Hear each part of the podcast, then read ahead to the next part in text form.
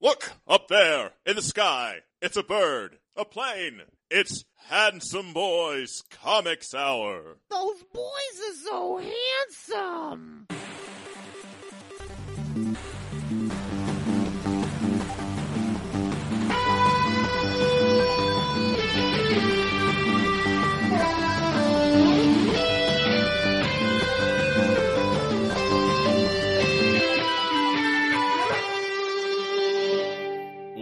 Cyclops, One beast. one weekly discussion of comics and nerd culture. I am your host, Robbie Dorman, literature geek and writer. And I'm your other host, Eric Z. Goodnight, professional artist and illustration nerd. And we are the Handsome Boys Comics Hour, your home for news, reviews, slightly antagonistic banter, and much, much more.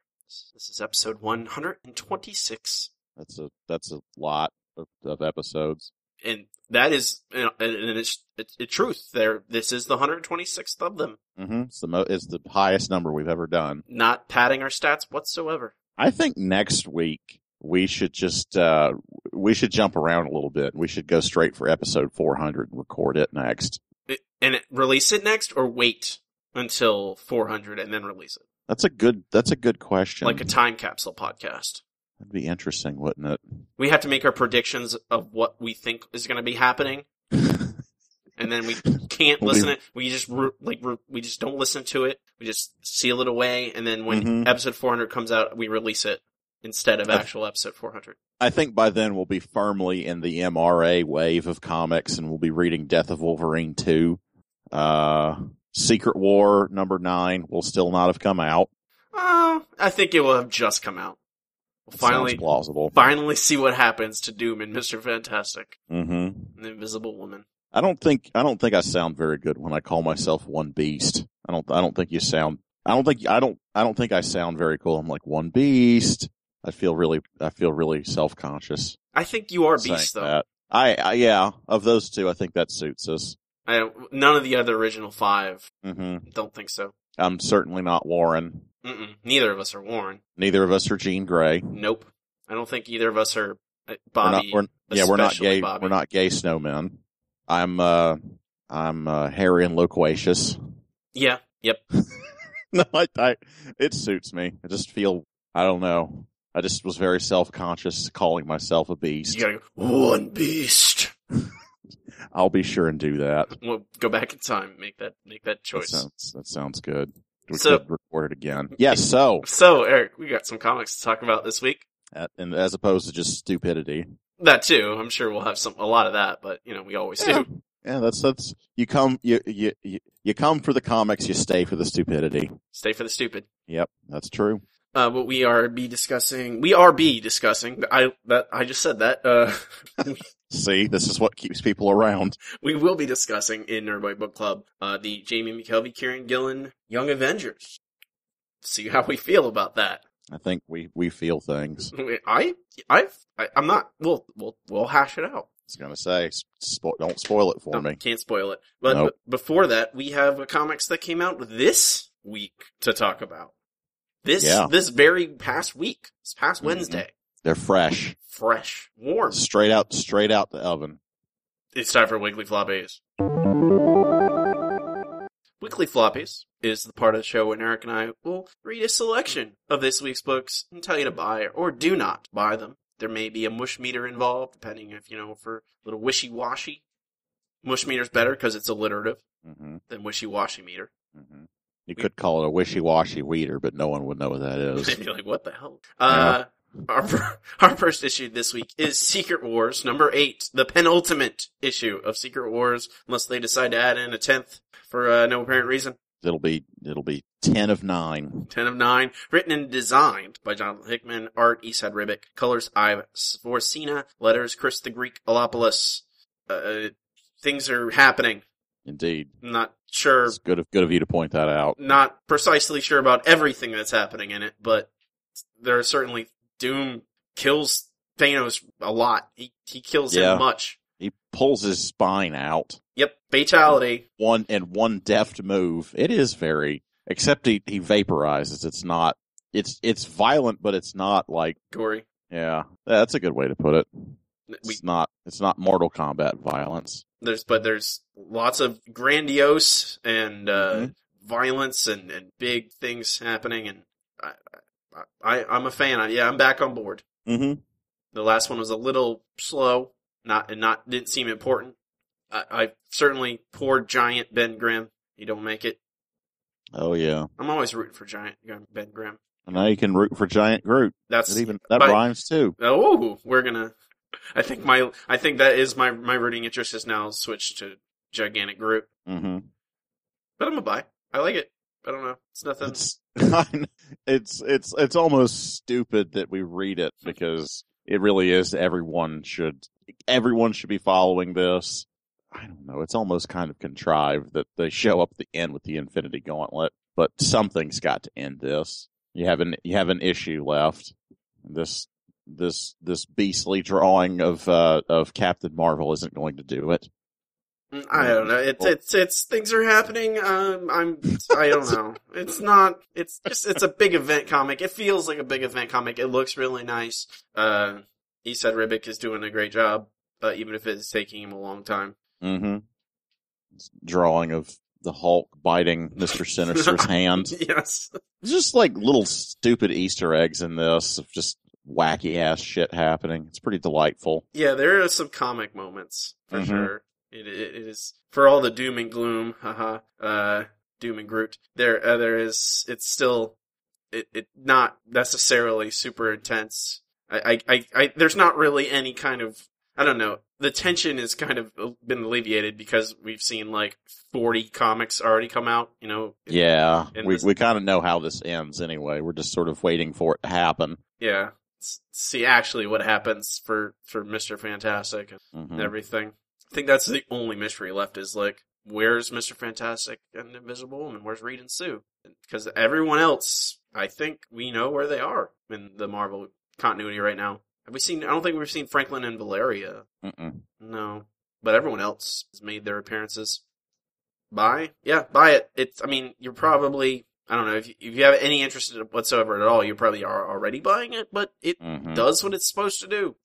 Know, I don't know. There's not drama or tension in there, but it's a good book. Yeah, just really wish that they were over at this point. One more. Yep, one, One more. more. Yep. So that is a double buy of Secret War number eight. Our next issue is Scarlet Witch number one. Written by James Robinson, art by Vanessa Del Rey, colors Jordi Bellaire. I'm just doing that from memory. Come on, where's I need letters? Letters Corey Pettit.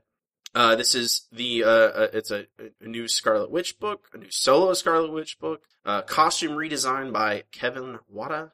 Um, seeing her, it's it it feels I don't know, like a more moody Doctor, the Doctor Strange book. It feels like a moodier version of that in a certain way. Do you know what it makes me think of? Is uh, sun, ever seen Sunset Boulevard? Yes, a long time ago. It kind of has like not necessarily like that old Hollywood feel, but something about that. You know, like aging starlet, sort of going through the world. It's just something about that reminds me of of I don't know. It's in Manhattan, so it's a little bit different, but it's still like it's like high society and it's, it's kind of noirish too. hmm Yeah, it is. It, it's still, I, I'm really liking, cause the Marvel magic stuff has long been kind of just left to languish. Mm-hmm. And with Doctor Strange and this book, you're getting kind of a glimpse into that world, which I think there's still, it never has been a huge focus of Marvel Comics. It's always been kind of the, and I think it is still unexplored territory Yes. in a lot of ways, so you could do a lot of interesting things with it. I, uh, Vanessa Del Rey's art in this looks really, really nice. It does. There's, I, I kind of don't like my art quite so mushy. I mean, I think sh- everything she's doing, she's doing a good job. It just, it's a little ill-defined, a little, I, I, don't know. I feel like this would be very difficult to read and would look almost incomplete without the colorist, but it's by no means badly done. It just is a little, a little loose and squishy for my taste. And I don't know how many page, uh, issues she's actually going to do. I'm, Yeah. I, am fairly certain that this is going to have a rotating cast of artists. I would hope they would at least do like a short arc, you know, like Moon Knight. keeping Declan Shalvey on it for six issues. Yeah, I I just it seems I, I've heard nothing about. I would have to look back and look back at the solicitations for the next few issues, but it seems very much like they're talking about it. The artist of the first issue, Vanessa Del Rey. You know, Mm. What do you think about the the her her the, that costume redesign by uh, Kevin Wada? Um, I like it for the most part. That crown. I mean, her. She's always had a ridiculous crown. It's like I, I, I want to like that crown more than I do. It just seems. I just feel like Vanessa Del Rey's kind of BSing through it. But the the rest of the costume, I think it's nice. It's simple. It fits in with this era of costumes uh, really well. You know, Kevin Wada is uh, a smart and talented guy. Yeah, I like it. Again, I I don't know. It the crown is fine. I think I don't. it's it it i mean it it suits her but it's like i don't know it just looks like a bunch of f- weird ass scribbles Yeah, that's uh, it's uh, like like i'm saying it, this is more my issue with vanessa del rey you Mhm. know it, it it's like i said by no means is it bad it's just it's a little too fast and loose i believe i'm starting to have the same problems with uh with emma rios ooh, okay. you know i uh i don't know it's just me it's my own personal taste it doesn't mean that it's bad Um, but I I really enjoyed this. I I think it's a it's a good place to go. I think it it does. Mm-hmm. It's not treading the same territory as Doctor Strange. Yes, I I I don't think this is my favorite book, but it is it's a different flavor in the Marvel universe. I think it's for it's doing what it wants. I think it might have to sort of run for a while to really find out what it's trying to do to really like I, th- I think it has a pretty unique voice. It has a unique point of view, but it I think it might it might take a while to find out like what's really great about this. This feels I don't know. I'm coming off it a little bit cold, but I'm happy that they're doing what they're doing, if that makes sense. Are you a buy? I think so. So that's a double buy. Scarlet Yeah. Witch number one. Our next book is part two of Robin War. It is Grayson number 15. Script by Tom King, plot by Tim Seeley and Tom King. Art Michael Janin. I don't think we've ever figured out if it's Michael or Michael. Janine, Janin, Janin. I'm hopeless. Colors, Jeremy Cox. Letters, Carlos M. Mangual. Uh, this is, uh, seeing the Robins get trained by the Robins, so to speak. Yes. Yeah. Try and figure that out. Yeah, the the four established Robins are now are are giving training to all the uh, upstart kid kiddies, the teenagers and youngsters who are calling themselves Robins as well. The We Are Robin Robins, and then there's a little bit of a twist at the end, Mm-hmm. a little bit. Um, I I, I like it. I mean, I I I don't know. I I'm not. It's I I feel the same way I think I felt after I just read Robin War Part One, and I I'm for sure this is kind of the same th- way I feel about Robin War Part Three, which we'll be re- discussing immediately after this. Um, the I mean the art looks great. Uh, I Mm. I think it's it has it gives you a little insight into the different attitudes of the legacy Robins and stuff like that. Um, and I'm still a buy. I don't know. It's I don't know. It, I, I feel like it's a solid like seven out of ten. Mm-hmm. Sort of like I would I I'm enjoying it certainly better than that. I'm Okay. I'm really starting to feel very positive about Mr. King. He did not write uh he did not write the follow up issue to this, no, he did not. which is just weird to me. But he did write this one and I I like the feel of it. I think this is a good event. I have complained a couple of times that it seems like they're having an artist like do like poser or generic um, uh, 3D models, and then they're having someone trace those models because everybody has kind of an action figure body in this. It it it feels really weird to me. Like all the faces, I don't know. It's a little bit too perfect, and it looks. I, I I've gotten that sense many many times, only in DC, and I'm getting it again in this book. It could be this person just has a really amazing command of dimensionality, but it looks like it looks like they're taking some cheats in there. I don't know. It still doesn't look that bad though. I've certainly seen worse books when I criticize it for that. I'm really enjoying this Robin event. Okay. I think it's I think it's one of the best things that DC has put out uh, event wise in a while. It's not amazing, but it's these characters acting they they're, they're acting correct Mhm. You know, it, they're compelling and they're doing interesting things. It's just, it's well done. It's just on a different level. It's like reading the Cullen Bunn Aquaman. Even though it's not like absolutely stellar, it still doesn't make me want to throw up in my mouth. It scratches a particular itch. Yeah, yeah. You know, it's it's like uh reading the Manapul Batman. You're like, this feels correct. This feels right. You know, hmm there's a lot of decisions that have led up to this. Like I, I don't know. Gordon as as Batman just gets weird in the next book. I'm a buy on this. You want to go ahead and talk about that one? Yeah, yeah, we can segue right into it. Um, that's so double buy Grayson number 15. Um, our next book is Robin War Part 3, which is Detective Comics 47. Uh, it's written by, I believe, Ray Fawkes. Yep, art Steve Pugh. Colors Chris Sotomayor. Letters Wes Abbott. This is, uh, Detective Comics now that, uh, they, they after, this at post Man and Paul Buccellato, and now this is more of a street level, uh, fo- focusing on Gordon and, and the Gotham Police Department. And following the events of Robin War Part 2, we are seeing the large majority of this issue is about Dick and Gordon kind of hashing things out and seeing what happened has happened to all the Robins. I don't know. It, it, it, it has led, it led to a point where I go, oh, okay, yeah, I'm, I want to read the next one. I, like it, I think that Mhm. event, ha- the event has done a good job and like the, at the end of each issue, I'm like, okay, I want to keep reading. Like that's all it needs to do, really. You know, I, I, I, this is a kind of where, like, I'm not, I think the way we described every single issue, I'm, I'm it, at any point, like, if it turns bad, I might, you know, it might lose me. But I'm, I'm so interested. I'm so intrigued. I kind of wish, I, I don't know how many parts there are in this. There's, I, I don't, I've never, I haven't seen that anywhere. I don't know. It, it feels almost too quick at a certain point Mm-hmm. but it's not bad. It's it's I, it's still good and interesting. I I do like Dick and Gordon interacting. I think that's I like it okay, but I'm very confused why um w- why Gordon is 28 years old and he looks like Midnighter.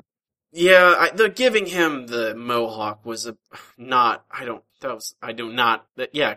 Especially considering Midnighter is Mhm. around, has Mhm. that same haircut, is Batman analog. Yes. Like it just it is. well, I think this means that they need to hook up. That's Steve Orlando if you're listening. Gordon Gordon has who has children. Yeah, no, it, I mean just I mean Mid- Midnighter's Midnighter's that sexy. You know how it is. I guess that's He'll- that's a fair He'll make point. you he'll make you question your life decisions. I kind of want to just recite the whole Louis C.K. bit about Yeah, yeah. about seducing your dad.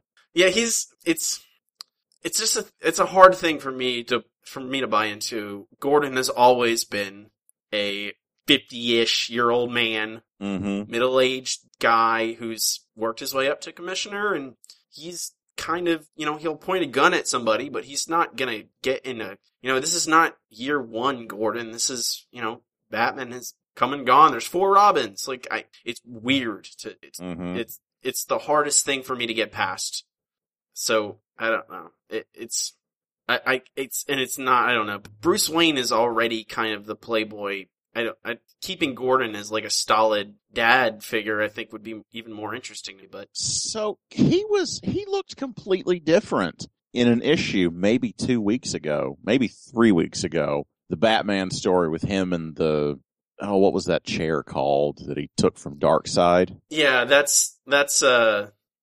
That's I don't that, that dark that- that's out of con. I don't know where the Justice League stuff is. Like in that's still Bruce Wayne, and I That's don't true. I just Yeah. don't, I just don't know like it's I don't know where how continuity lines up in that way because that It's just a hot, squishy mess, is what it is. correct. I agree, and I just choose to ignore it. Um, but I I don't I I like it for getting past that Gordon looks like Midnighter and Mhm. he's I he feels like he should be older and too old to do this, but whatever. I That's right. Whatever. uh, whatever. I it's you know the Robin stuff is still really good. I'm intrigued about the prison stuff. I'm intrigued about Grayson's Dick Grayson's plan. Like it's going it's going in a different direction than what I expected it to go. Mm-hmm. So that is enough, honestly, in this kind of event where a lot of DC events have gone completely by the books.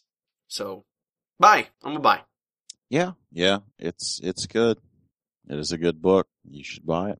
So that's Detective Comics number 47, Double Buy. Um, we'll be continuing to cover Robin War. There was also a Robin War tie-in in Gotham Academy this week. It is not central It is mentioned in it- this book. Yeah, it is. They basically tell you what, why you don't need to read it in this book, honestly. Like if you are only concerned about Robin War, you know, and and you're not reading Gotham Academy, this book tells you, hey, you don't need to. Which I feel like you. seem, Sh- I feel like you should be reading Gotham Academy. you should be reading Gotham Academy, but that, I don't think that's a good practice from for books. Just to sum up, like that's what you do in event comics. Is if you're gonna have a tie-in, you the only the best tie-in books are ones that feel essential. Mm-hmm. So whatever. Our final book of the week is Headlopper number two. I was expecting. Come on, Eric, give me a woo. No. Okay. Written and art by Andrew MacLean, Mike Spicers on colors. Uh, this is two of four quarterly book. Uh, time flies, Eric. Really does. Just I was. felt like he we was- just read the first issue. I know at the end of last month he was talking about he was about to publish this, and I'm like, God damn, is it another quarter already? It's grotesque. Time's going by so fast. This book's awesome. It uh, it's it is not to be missed. It's really great. I really like it a lot. It's probably my favorite book of the week. Um, it literally it made me laugh out loud. At what part? The when he's the the ghosts are attacking him and he's Mhm. calling for help from the the witch head. She's like, "Well, say magic's more powerful than steel." yeah. And, he, and he's like, and he finally does, and he's like, "Come on, help me!" He's like, "I'm not helping you. Fucking cut off my head." Yeah. So like, I'm trying to find it. Oh, it? She calls him a motherfucker or something, doesn't she? "Yeah, I hope you die, motherfucker." Yeah. there you go. That's so good. yes. Yeah. No, it's pretty good. hmm And then he proceeds uh, to lop off the heads of giants. hmm It's pretty epic. The giant Draugr, he fucks it right up. No, it's I don't know. It is exactly what I want from this kind of book. I just feel like the last one was a, felt a little denser. Yeah, for That's sure. my only thing is um I just want this to have more content if it's coming out so occasionally. I don't know. It should be this long or longer even, but it I don't know. I want it to be denser. I don't want it to just be two or you know, I, I don't want four pages of him hopping around chopping stuff. right. You know, it's, I mean, not that that's not really cool, but I, I don't know. It should be made denser on purpose. So, you know, you, I don't know. I don't want to read through something in five minutes that I have to wait three months for. Yeah, there's certainly a lot more plot and story in that first issue. This is certainly a lot more action and seems like you less time passes hmm in this one. Um, I honestly wish that this would go on forever, so there'd always be more Headlopper. hmm Um, so that would, but there's only two more issues of this theoretically. I mean, more Headlopper if you wanted to. There's literally no reason to stop. You tell me you can't keep coming up with stories like this. and I'm pretty sure that this is, this is pretty rife for, uh, for storytelling here. Mm-hmm. The guy How, that, how, his- how many years did they tell Conan stories? they are still doing that. Yes, exactly. They continue. Yes. yes, indeed. and this is, I don't know, it, it is very Conan-esque, but hmm I don't know. It, I haven't read any recent Conan comics, so I can't speak to how, like, how much levity is in them. But this is, as well as having cool action and a lot of fantasy and, you know, barbarians and people getting heads chopped off, there's, you know, it's funny and humorous as well. And it's light and there's a lot of weird stuff in it that reminds me of Adventure Time in a certain way. Yeah, it, it, uh, he's got that kind of aesthetic to him. And it's kind of an adventure timey kind of world. Got our boy Aaron Conley doing pinups for this book. Looks really, all the pinups are amazing. I like his and I like the second one as well. Who's, who's the artist? I was not familiar. I'm not familiar with the Stephen Green guy, but it's pretty awesome. I like it quite a lot.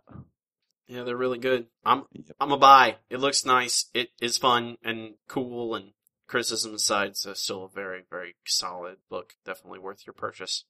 Mm, everyone, everyone needs needs a headlopper. You should you you need you need it in your life. So that's a double buy. Headlopper number two. That's double buy on everything. Double buys for everyone. I know. You get a double buy. You get a double buy. It's a bunch of good books this week. Yeah, yeah, solid books. Are you applauding the books? I was closing my iPad, Okay. so I don't need it anymore. Just throw it in the garbage. No, no, not doing that. That is not. But you know, with with with that, you know, you know, it's time to for weekly floppies be over. Eric. Weekly floppies to be over. hmm I'm a good talker. hmm Robbie always, uh, yeah, hmm do, do a lot of drugs before you start this podcast. Only Coke Zero. Yeah. Snort Coke Zero though. It's not good. You should don't breathe liquid. That's my advice. Eh, No, okay, Man, Yeah, maybe it's- I mean, once in a while. to each his own. You know how it is. Sure. I uh, we can move on to our next segment. How about that, Eric? How about it? It is time for checking in. Checking in is the part of the show when Eric and I will talk about what we've been up to during the week. Cool things, television, video games. Eric, what have you been up to? I have a suspicion I know, but you tell me. Maybe you need to tell me. I, I don't have a clue what I do anymore. Really? Mm-hmm. You texted me a message about a certain television program. I assumed you, Uh, uh, I assumed you were going to talk, to talk about that, but Oh, I haven't been able to finish it yet. okay, We should we should both watch all of it and talk about it. okay. I I do you want to talk about it a little bit? Because I I don't I don't mind talking you- about Jessica Jones. It gives me something to fill some air with. You may, I, I, you can give preliminary thoughts, and I don't know how far you've gotten. I am not quite all the way through it. I do think that they have made the smart decision of Kilgrave slash the Purple Man. He's mostly known as Kilgrave in this. Um, he, he is the the larger overarching villain of this, and it is framed as it's kind of a survivor story of how Kilgrave has really ruined uh, Jessica's life. But it, I mean, it it really dominates the whole the whole the whole uh, plot of the series. That doesn't bother me, but the thing that really gets under my skin, and I can't really blame them for this, but it was one of the best things of the Jessica Jones of the Alias comic was seeing how she fit in in the larger Marvel universe. hmm And that's just not present this. And it bothers me. They've even like they've given her a best friend character hmm who looks just like Carol Danvers Well, in the old days, and I can. she's not. That that is Hellcat, which She's is Hellcat. She's that's Hellcat. Yes, Interesting. but I, I, I don't know if they're ever going to actually do anything with that. Mhm. But that is who she is. Okay. I was not aware that that was. I don't know. I They- don't know that any of. I, I, I it, it seems like it was entirely made up. Well, it, they changed her name slightly, Mm-hmm. um, but that is who that is. that uh that makes me feel better about the character. It's it's all these people that are invented that I'm I'm supposed to feel interested in, and that's uh, I don't know. I, Like I they they I- they have they've invented a lawyer that Carrie-Anne Moss, and granted, I love Carrie-Anne Moss. I think she's great in this. I I don't know. They're trying to give some depth to her character, but I just don't care for it. But they they switched her out with instead of Matt Murdock. What were you gonna say? I was going to say I've seen similar complaints online about that. Yeah. Now that they've now they are two shows deep in the Netflix series, and you don't really see very much confluence between Mm-hmm. the Netflix shows, the ABC shows, and the movies. Mhm. You know, they exist separately. Yeah, they're the all sort of the, right. They're all sort of their own thing. You might see a little bit of crossover. You know, you'll see Clark Gregg pop up in Avengers movie, or you'll see um, Agent Carter. I forget the actress who plays her. You'll see her pop up in a, mar- a movie once in a while. But the Netflix movies don't have anyone. You know, they they've asked the directors of the various upcoming Marvel movies, like, "Oh, are we going to see Matt Murdock just pop in? You know, or is he going to be in Civil War at all, or any of this?" And they're like, "No, we don't want to. We don't. We, we don't know how to do that." I'm like, "It's not that hard to, to No. have him just." Have him just wave the camera for five minutes. You know, they're they Mhm. takes him to the street or something. You know,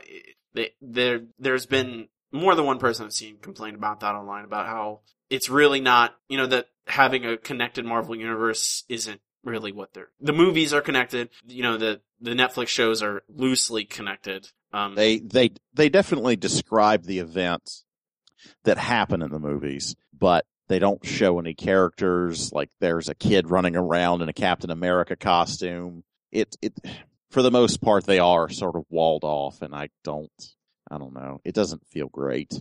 No, I mean, and I uh, I understand that you know there's probably a lot of issues about because they're all huge stars, and for the most part, and trying to get those people to show up in a TV show requires changes to contracts and No, of course I don't expect that, that but stuff. But to to put Daredevil in it, who's in a Netflix a, a Netflix show, it doesn't seem like that's out of the question.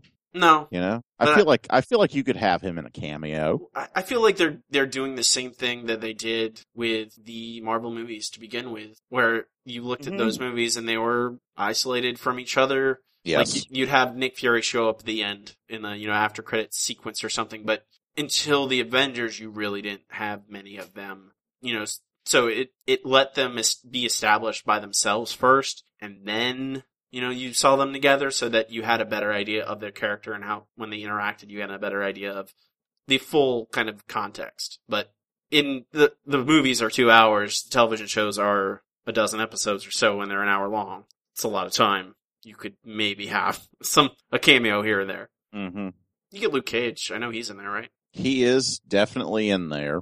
I, I just there's a lot of things that that I don't like. I just I don't think the person that plays Luke Cage is bad, but I don't think they have any chemistry. Him and Jessica Jones. It just feels so bad when they're on screen together. Okay, I'll have to. like they've they've warmed up a little bit, but it's just I don't know. I feel so uncomfortable. I, I, I it's it's not bad, and I think there's a lot of things that you can praise about it. There's a lot of things that just feel phony to me, and that's largely my issue with it.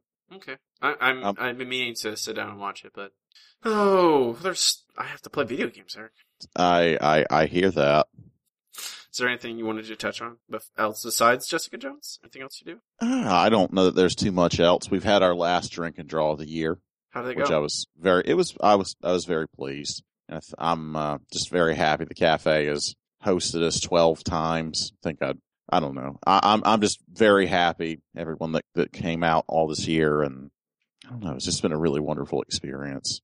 And I'm. Uh, I'm looking forward to next year. It's going to be good. It's going to be extra good. So. So there. And I drew. I. I drew another drawing of uh, that that robot girl. mm-hmm. I saw. Well, I saw the first one. I guess Yeah, you haven't seen this one that I drew last night because I haven't tweeted it. you have not. So that's that's about that's about all I got. I haven't had time to do anything else. I, I have I ever have I have I mentioned Nuclear Throne to you at all? No, no, I just saw it pop up in your what's it. Right. I it uh, I I've had it for a while. It's been in Steam Early Access. It's a video game called Nuclear Throne. Hmm Uh, it Or or nuclear throne. nuclear as well. That also works. Um, it has been Steam Early Access for a long time, over a year. Um, they it has been slow and steady development. They've been working on it for a long time. It, constant updates. Uh, it is officially released. It is a it is now available also on PlayStation 4 and maybe PS3. I am not sure. It is it is. I know it's for sure on PS4 like, as well as Steam. It is, um, you know, it's a roguelite. You uh, you're in a post-apocalyptic landscape, sort of, uh, and you start out as a weird mutated animal or thing. Mhm. I, I, you can be a, like a fish thing or a plant thing, you know, it's just like, and they each have their own special abilities, and there's, you, you, you have a, you go, it's like a top-down isometric shooter. Sort of, I don't know, Binding of Isaac is thrown around a lot as a comparison, but it's, Binding of Isaac is more of a throwback to older games. This is more recent because you get full 360 degree aiming control and stuff like that. It's not, uh, orthogonal like, like, uh, like Binding of Isaac is, but you pick up weapons, you kill raiders and monsters and weird thing, weird rat guys in the sewer, and as you play, you unlock new characters, and you're trying to reach the nuclear throne, Eric. It's the goal. Mhm. I have yet to do that. It is a very difficult game. It's Kind of looks like how do you uh Yeah, you're targeting in all directions. You're moving and targeting separately. Yeah, you use your the thumbsticks. One is movement. One is one thumbstick is movement. One thumbstick is aiming. Or So you can, the- or you can do keyboard and mouse. I prefer Mhm. controller because I generally do prefer prefer controller. There's It, uh, I think it's the better way to do this kind of game, but it, it looks a lot like Smash TV. yeah, to that's me. yeah, that's another uh, in, like an older game that, that this probably is inspired by. hmm Um, it's has a lot of character. Music's really great. Has a really cool art style. Uh, the guns r- are really satisfying to shoot. You know, the, every single there's a bunch of different guns, and they all have different like things. Every character has different abilities. Like one one character has telekinesis, so it sucks enemies closer. One one one ability is that it makes corpses explode once you trigger it. So you see you kill one guy in a room, and there's a bunch of other guys in the room. You duck around the corner, make that corpse explode. You kill everybody. There's a robot that eats guns. Somebody's got to, right? Mm-hmm. But and you, it's level by level. Uh, you you un- every time you level up, you unlock a new ability. That you know it gives you like more ammo drops or a bigger HP pool or numerous things. A longer melee reach. You know, there's numerous, numerous, numerous things. So every run is a little bit different, and it's really difficult. But it's also it. You never feel like it's the the game's fault you lost. Like it's always your fault. You always did something dumb. Like it gives you inf- the complete information. It's you how you how to play is really what decides you know your how far you're getting. You know it never really feels unfair, and um you keep wanting to one more go, one more run.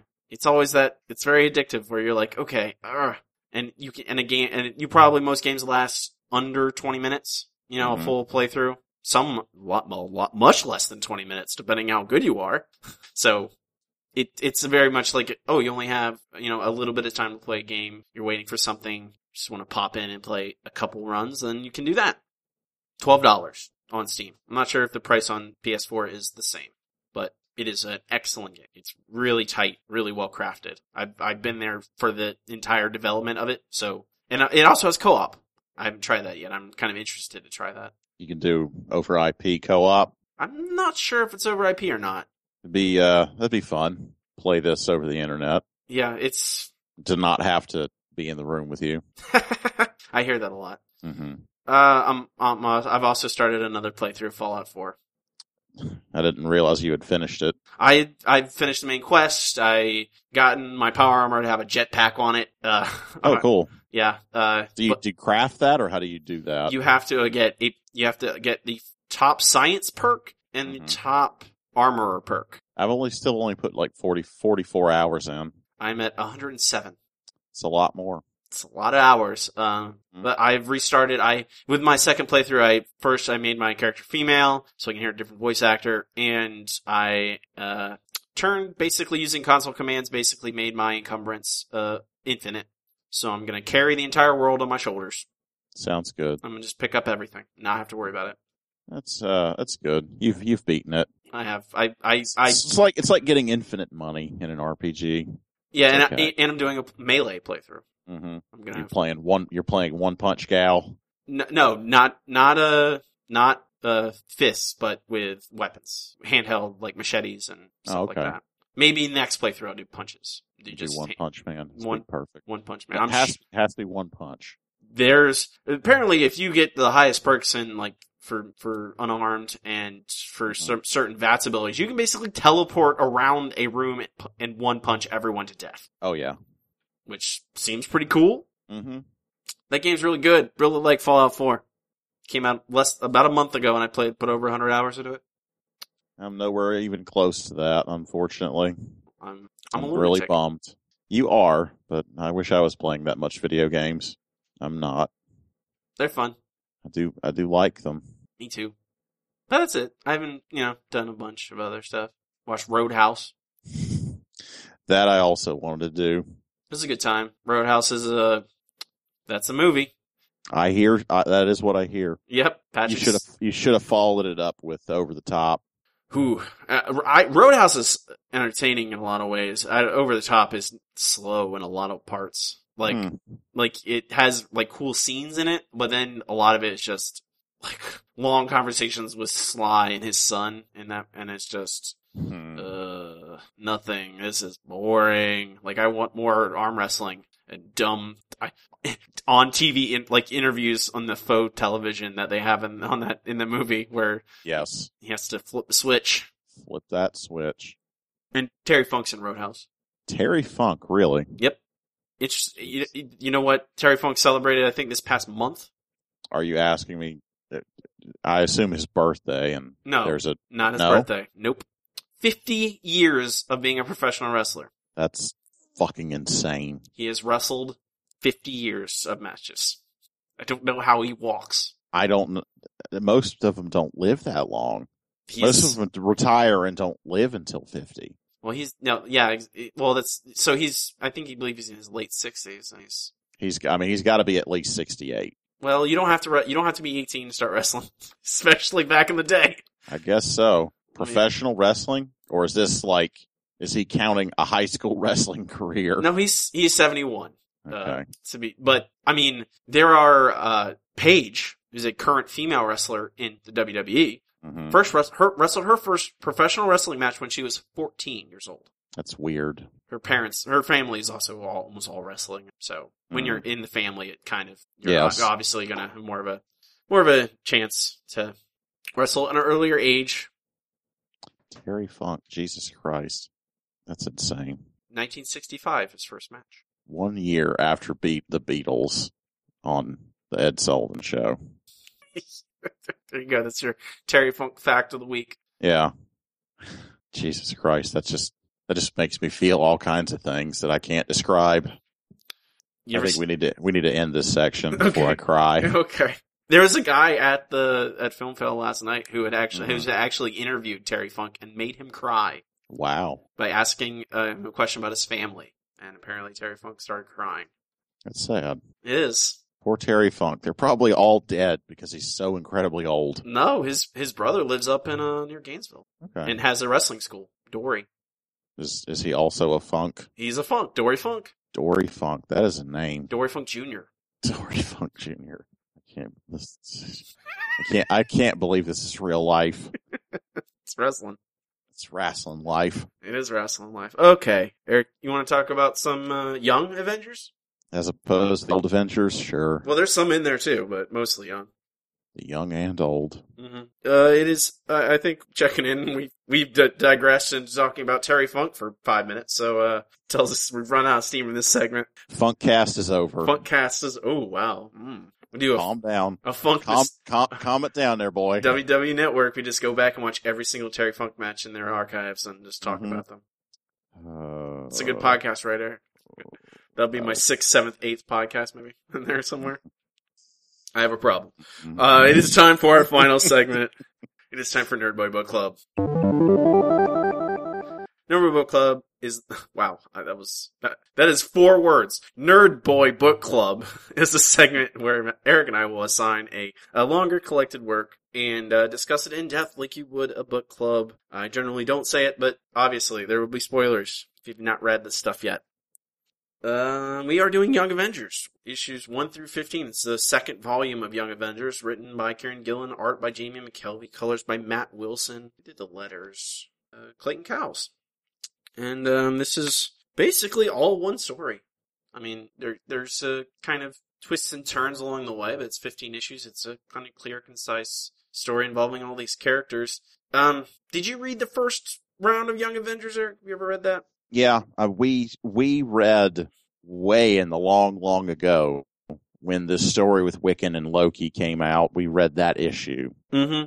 Uh, You you may remember. I do. I mean, but the the prior one, the one where we first meet some of these characters, like Do you mean the one that's not part of this? correct. The first I- volume is what I'm the the first volume of this. It came out the mid two thousands. Well, I have something and did read something like the story with. uh They even reference it where Loki is having Korean food with uh with with Miss America.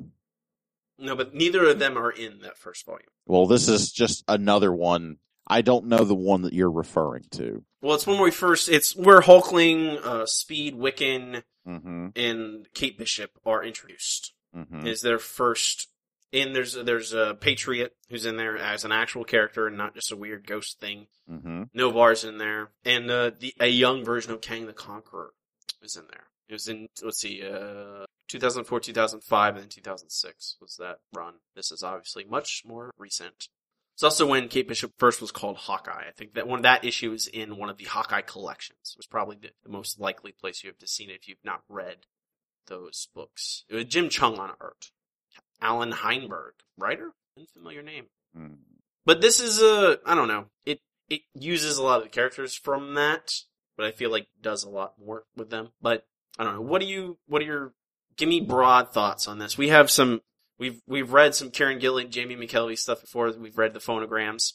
hmm Um, Well, I'll, I'll, um, I think that probably my, all of my problems with, with Jamie McKelvie are so, so succinctly summed up in this first scene, okay. which is the most blatantly pandering just example of author appeal that I've ever seen in anything ever.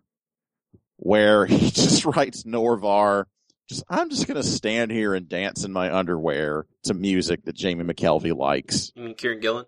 I'm sorry. I'm dumb. Have I been saying Jamie McKelvie the whole time? The past like three Kieron, times. Kieron, Kieron Gillen is who I mean. My brain is, is, is not working. But yes, it's, it's just, once you get past that, these books are wonderful. I wish that it, I really wish it didn't start with that. It's just like, really? Does it, do we really have to start with that? Do, do you really have to just be an, an insufferable prick right off the bat? Because I, I, I remembered that issue and I'm like, that was a really good issue. You know, it was, I really liked the cast and Loki was amazing and I want to, so I picked up this trade long before we decided to do these and it opened up with that and it just soured the whole rest of the book for me. I'm like, this is so stupid. But this time around, I'm like, okay, this is like three pages. I'm going to get over it. The rest of the book is really, really good. Very nice character work. And it's not just, it, it, it's not just Kieron Gillen. It is at just being a cornball. It, it is, it is absolutely worth reading. And I'm, I'm glad we finally gone over it. no, it's a, it's a, I think I have the same complaints you do. Yeah. What, what gets in, what gets stuck in your craw? I- think you once described Kieron Gillen as like showing off, like he wants Mhm. to show off like how good a writer he is. Well, I, I think it's less he wants to show off how good a writer he is. Neil Gaiman wants to show off how good a writer he is. Off that, K- K- yes, It's Karen true. Kieron Gillen wants to show off how cool he is.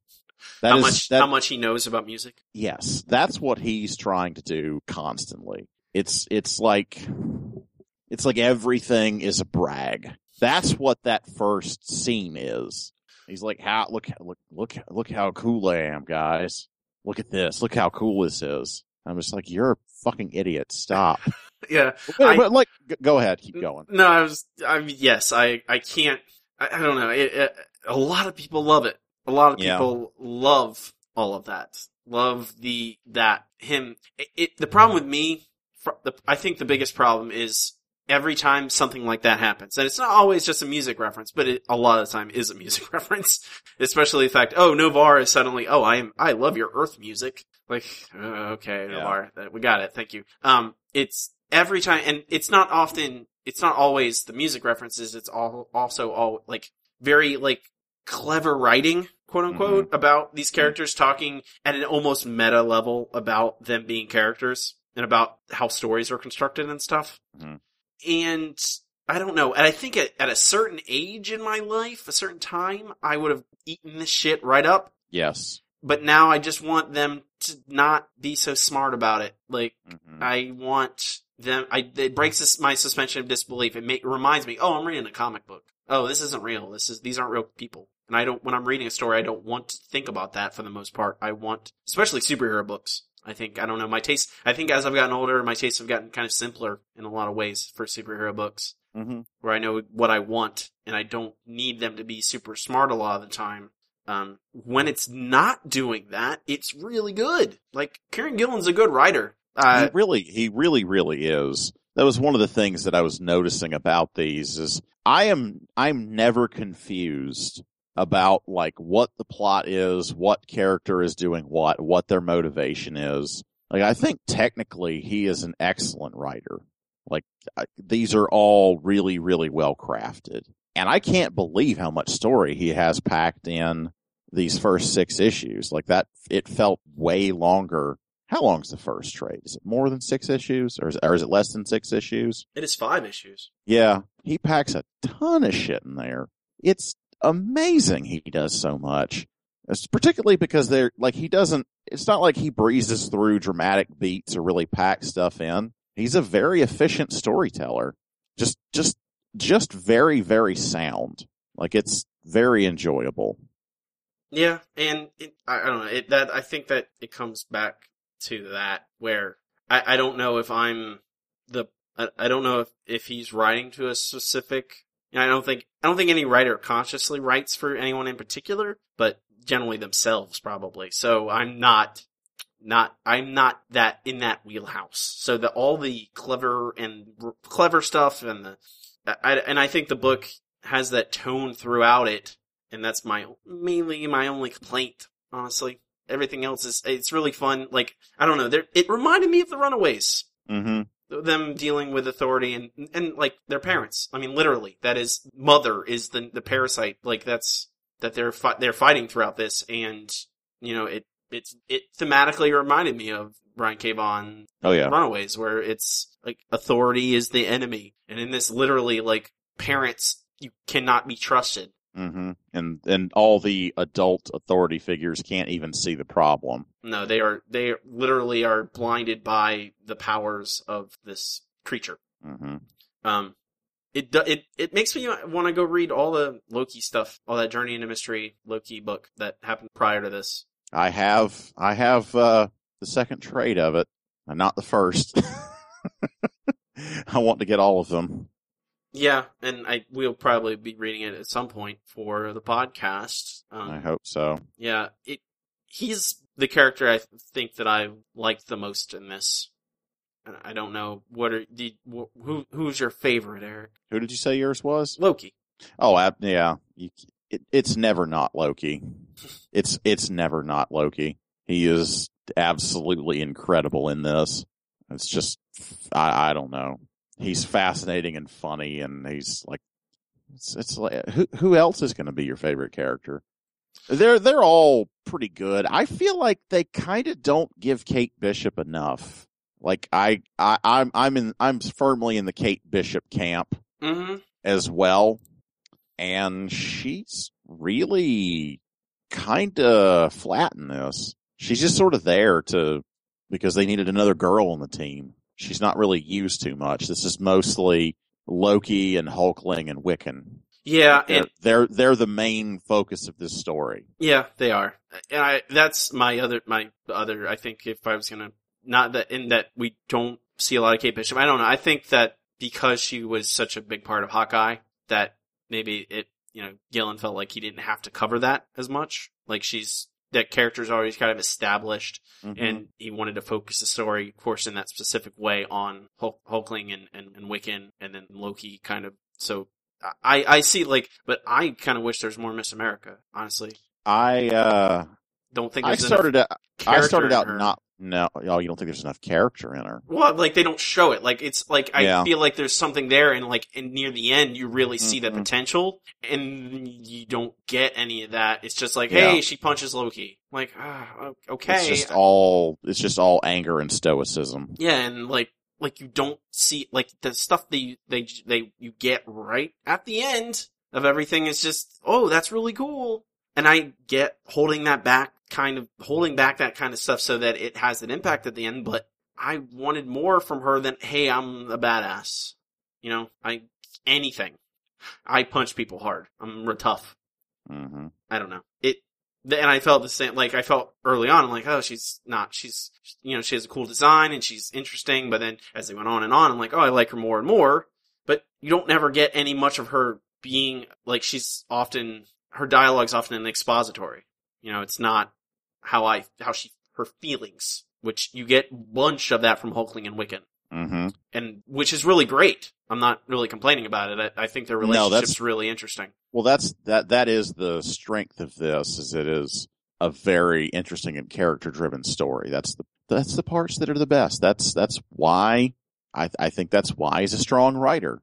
And I I mean I agree with you that I I don't want to just watch a character frown and punch things. I mean I I, I guess you can't have everyone just emoting all the time, The, and it's it it can be okay just to have someone just be the tough guy hmm but I, I agree. Like if you, you want more, it, it, it just feels one dimensional if you don't explore someone. It could be he just hasn't had enough time. Who knows? But the Wiccan and Hulkling relationship is really, really good. It's that that. I, although I don't know, I, I I know it's intentionally there, but it it even me knowing that, knowing that it is uh, of course a part of the plot, it still bothers me whenever a character has the whole "I don't know if I can do it" thing, like that whole the hesitance, the Hamlet dilemma. Mhm. like the whole like oh i don't know what i should do it always i understand it's it's supposed to make me feel like that but Mhm. I, it still bothers me well, you know what they say. You can't make a Hamlet without breaking a few eggs.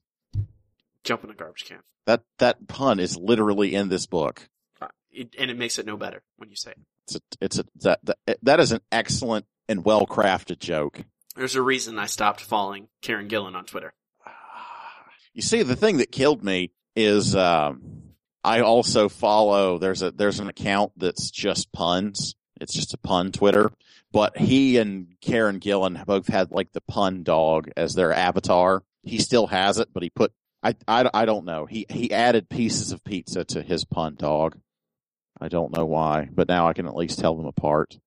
but i don't True facts. the the i don't i don't know the the i don't know if they i I- again i think that wiccan's power like the scarlet witch's power you know reality altering powers i i don't know. Do you feel like they explore the like i feel like if they'd shown more of why he's afraid hmm i would feel more about i would feel more empathy with him you know why he doesn't want to use his powers to a certain extent and why he's crippled himself sort of. And i don't know. Do you ever feel like that? I'm not sure I understand your question. well like the whole point is wiccan is and loki is right that's a terrible name uh i still don't like wiccan No, um it's, it's really stupid. No, but uh, th- the fact that like he's like that, that's what they need to win is for him to fully realize his power, Mhm. right? And, and, and disperse the alien thing, mother. But like he doesn't, he can't tap into it. Like he, his, he has self-doubt hmm and exploring more why of the, the why of that. I felt like I would feel more under, I would understand better why he isn't able to do it. What, what's stopping him from reaching that point? The answer, of course, is true love. That is the only thing stopping him. He just needs Mhm. true love. It's like the fifth Well, that- element. Yes. Yes. He just needs Hulkling to say, "Hey, I love you, love, love." Mm-hmm. And he loves you. Yeah, yeah, yeah. Another Beatles reference. Mm-hmm. Two in an episode. Yep. Only one connected to Terry Funk though. I know. I was going to say, I don't think he's going to have Terry Funk hidden in this comic book. No, that's. I, I feel like Terry Funk is not a, in the Kieron Gillen Zen di- Venn diagram anywhere. That's that's a real shame. Need a little funk in your life. Yeah, Jamie McKelvie, Eric. hmm What do you feel? How do you feel about his art in this? It's some of his best for sure. It's uh, it's lovely. It's really, really good. He handles his characters really fucking well. I, I mean, I don't know. It's difficult.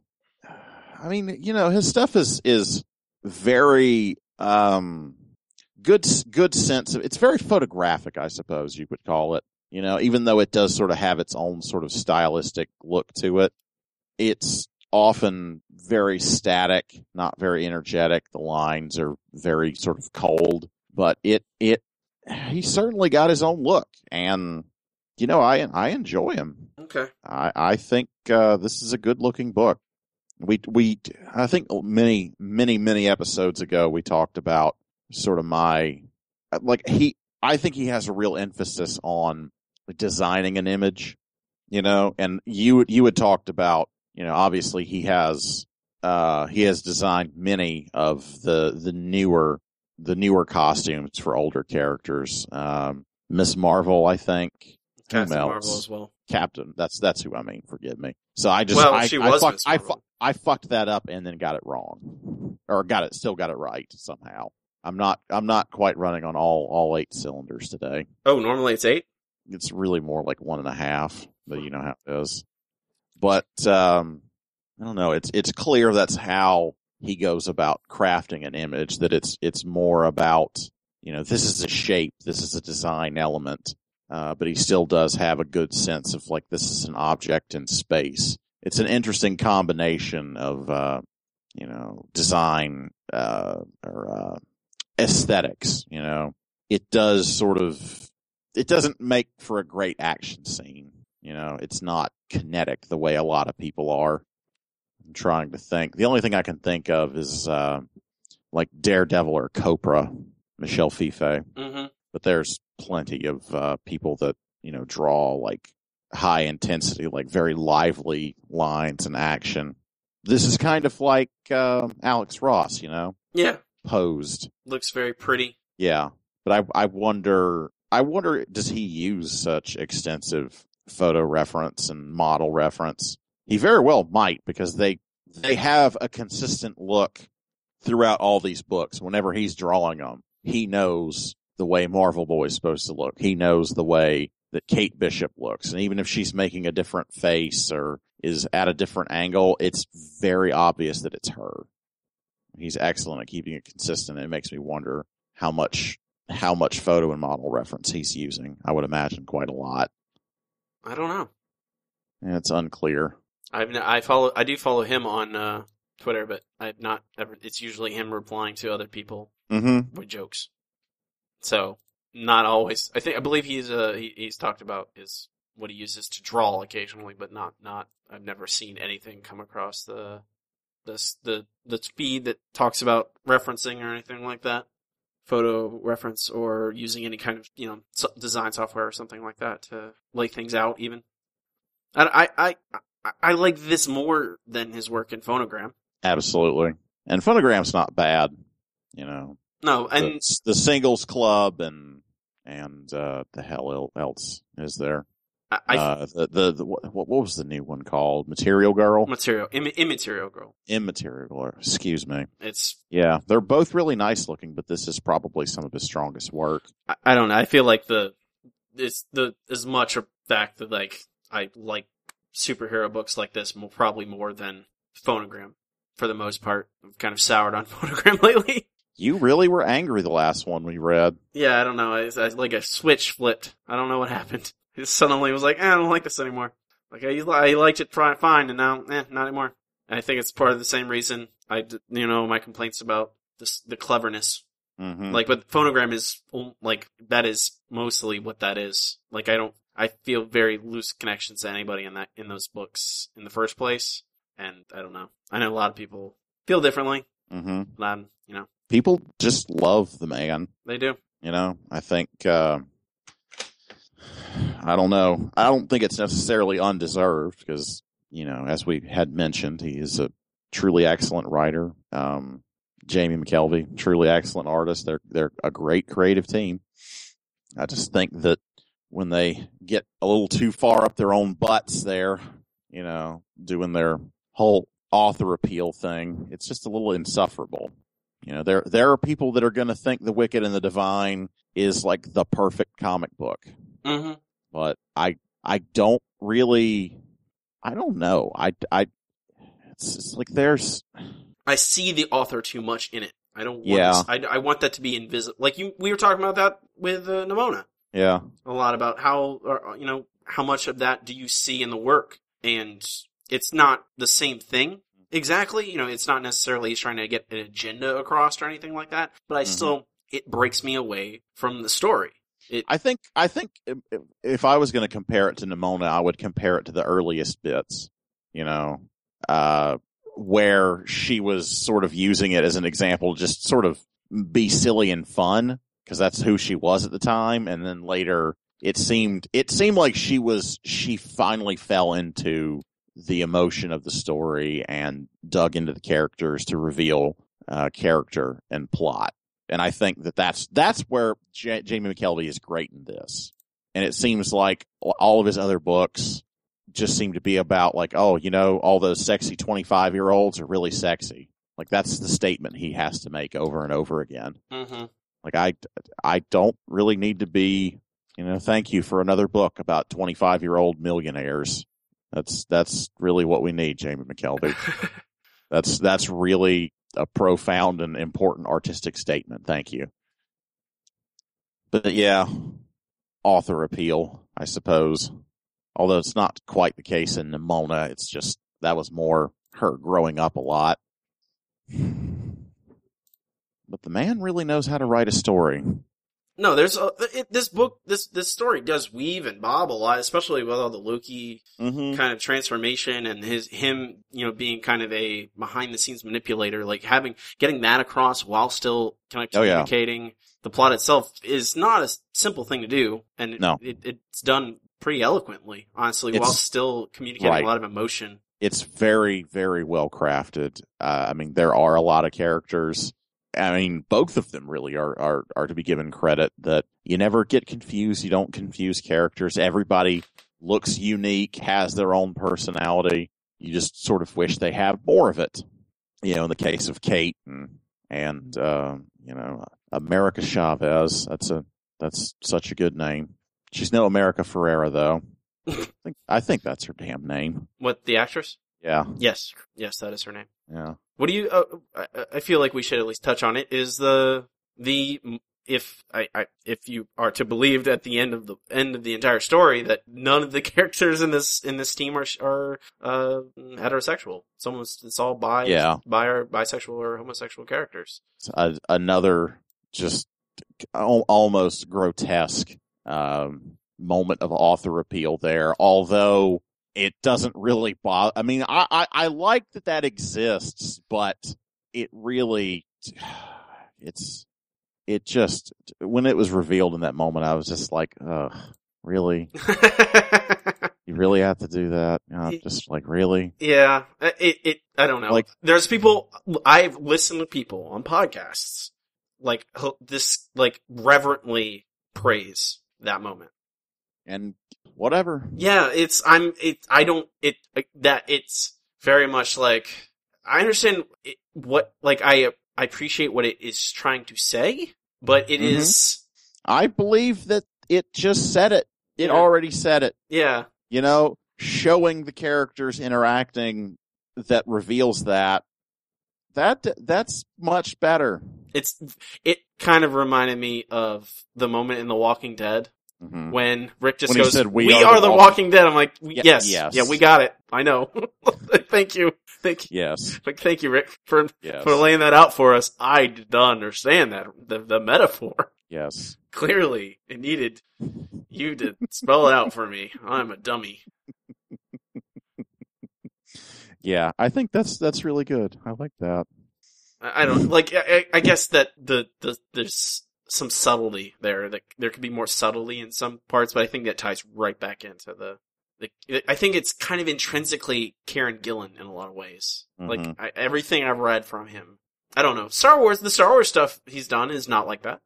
You know, I never. It, I guess because it's such like genre fiction, Right. maybe he just goes straight for. I haven't read his. He has a World War II book, like an alternate history of World War II book too. Ooh, I think it's called Uber. Believe I have not. I have not read that, so maybe that. um, what book was he doing in Star Wars? Was he doing the Darth Vader book where Yes. where Darth Vader gets bangs and uh, decides to start having sex with dudes and listening to '60s music?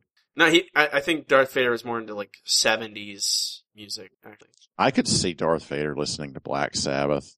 He's he's he's like your dad that listens to Black Sabbath. my dad listens to Black Sabbath. Of course. That's course. why I said that. Yep. I could I I could I saw that mustache and he was up.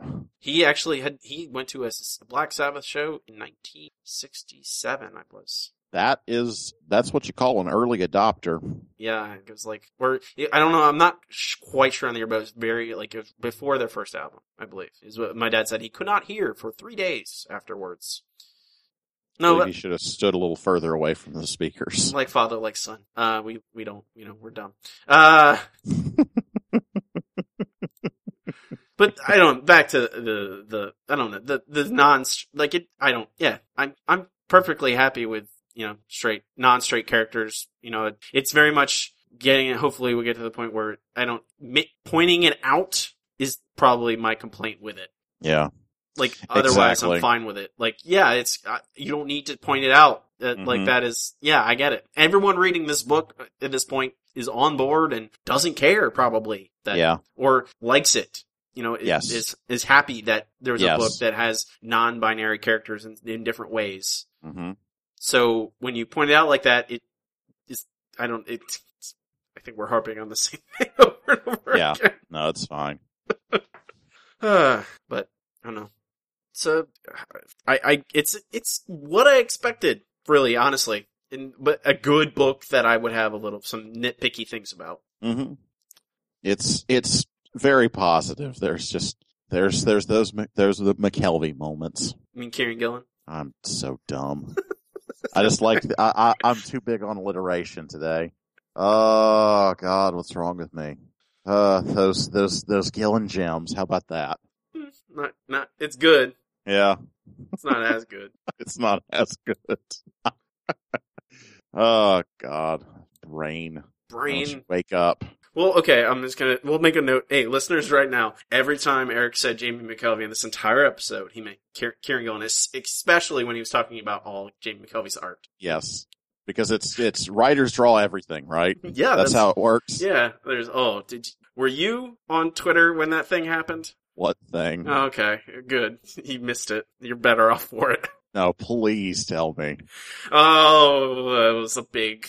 Uh, I believe Kurt Busiek was the one who started off a large. And normally, Kurt Busiek is a class act. You know, he's a This is this is Kurt Kurt Busiek is uh oh why can't I think of it? Uh, writer uh of writer of uh, of many S. many many comics. Uh huh. Um, But like, what's the one that just recently picked back up? I can't think of the name of it. Is it Astro City? What's it called? that is that is correct. Astro okay, City. I, I was for some reason I thought that was wrong, and I was anyway. Yes, Yeah, uh, writer of Astro City, and uh, also um, the animal book that I can't think of the name of that had to change its name. Autumn Lands, Autumn Lands, Tooth Yes. and Claw. Tooth and Claw. Yes, uh, he there's a back and forth between first him and and uh, then m- many people, as uh, Twitter works. You know, like many Mhm. many people decided to share their view on the writer artist Yes. dynamic and who deserves credit for various things, and nothing got solved, and it just made people a little uh, angry for Yeah,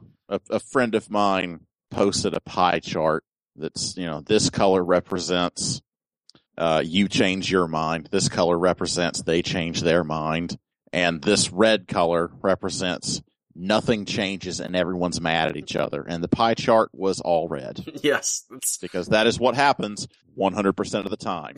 no one changes their minds. No one changes their mind. Everyone's butt hurt. And everyone hates each other and stops talking. It's it's a great way to manufacture drama. Yeah, I don't. I, I don't think Kurt Busiek had any kind of. I, I'm fairly certain he credits his artists for you know all all the work they do as much as he can. I I think he was just trying to stand up for himself, which is uh, not all writers, I believe, is what it could be boiled down to, hmm Right. and that's never a good, never a good defense, honestly. I I guess, but you know, it's you can't blame a guy for getting defensive. I don't. I, What? How does this? What does this have to do with Kieron Gillen? I nothing. Okay. I don't. I I just was mentioning it. I think. okay.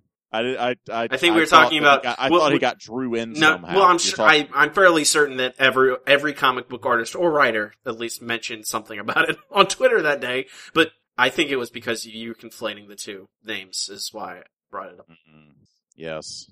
I was doing something dumb, and you'd have to. You, you decide that makes me think of something dumb that happened.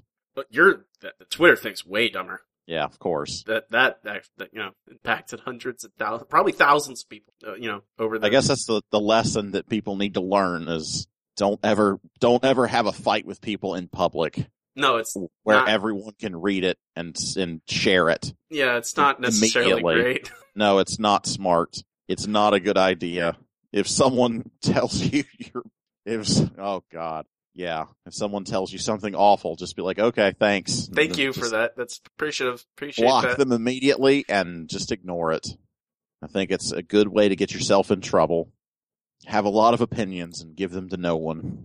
Anyway, this book is awful, and I think these guys should kill themselves. What? Swerve again. I've just been bottling it up, guys. Yeah, he's he's been holding in that hate. No, this is a good book. You guys, I mean, I I think uh, it, it, the it's not like that. The team, these guys, is not a secret that anymore. Mhm. Um, that this book is. I don't know. This m- might be the last thing they do at Marvel together. It's a shame. They I'm- really did a great job on this. This is probably my favorite thing that they've done. They may. I mean, though they are sure certainly they're I believe finishing up Wicked and Divine. They're still doing Yeah. Phonogram together, and I'm they'll most likely continue to do independent, you know, creator owned stuff because they'll probably Yeah. make more money on that. But It's a shame. Marvel may bring them back just to, as a, I, I, a I splash sincerely occasionally. so.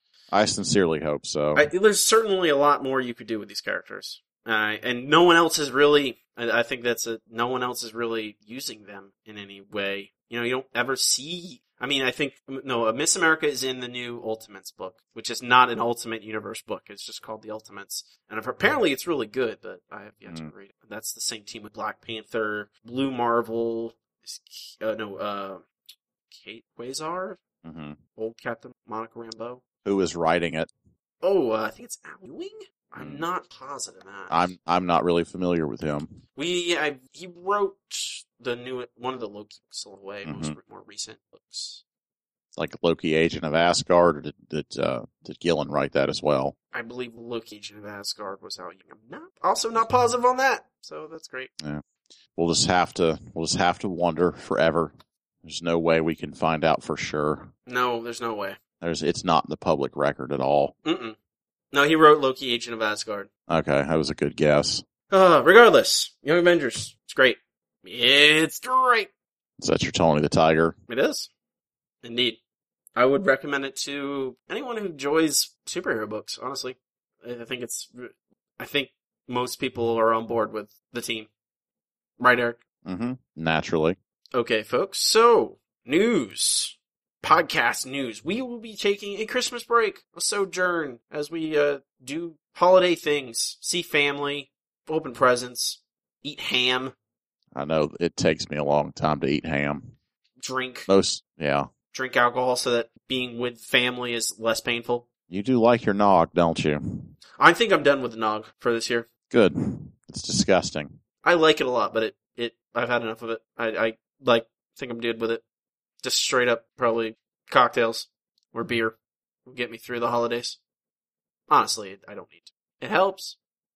Right, Eric? Substance abuse. Ah ha ha! It is really funny. Narcotics. Uh, but we will be returning on, let's see, the, the 4th. You know, that, that, the Monday the 4th will be our next episode, three weeks from the time you hear this, by the time this drops. And we will be, uh, we will not have a book club. That week we'll be doing our third annual Handsome Boys Handies Awards, where we'll be handing out handies to the best books, writers, and artists in comic books. I know. I, I've been thinking about it, and you know, it's it's gonna be tough competition this year. There's a lot of good books came out. Got to get some categories going, Eric. We do. You have to categorize things. Mm-hmm. But um, yeah. So in three weeks' time, we'll see you guys. We have, if uh, you want something to listen to, we have 126 episodes.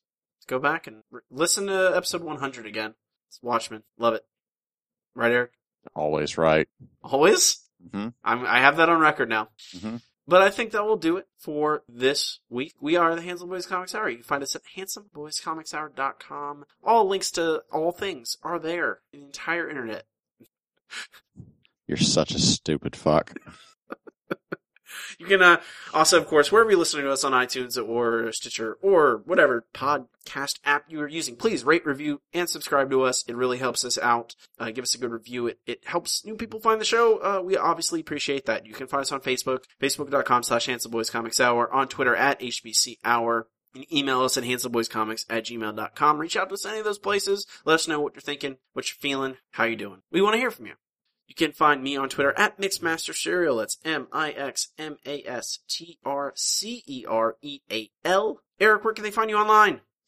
Well, you can see my portfolio by going to freewillunlimited.com. And you can see most of the things I get up to online by going to ericzgoodnight.com, including my Instagram where I'm known as Easy Goodnight. And you can tweet at me. I am on Twitter at Mr. Bad Example, spelled M-R Bad Example.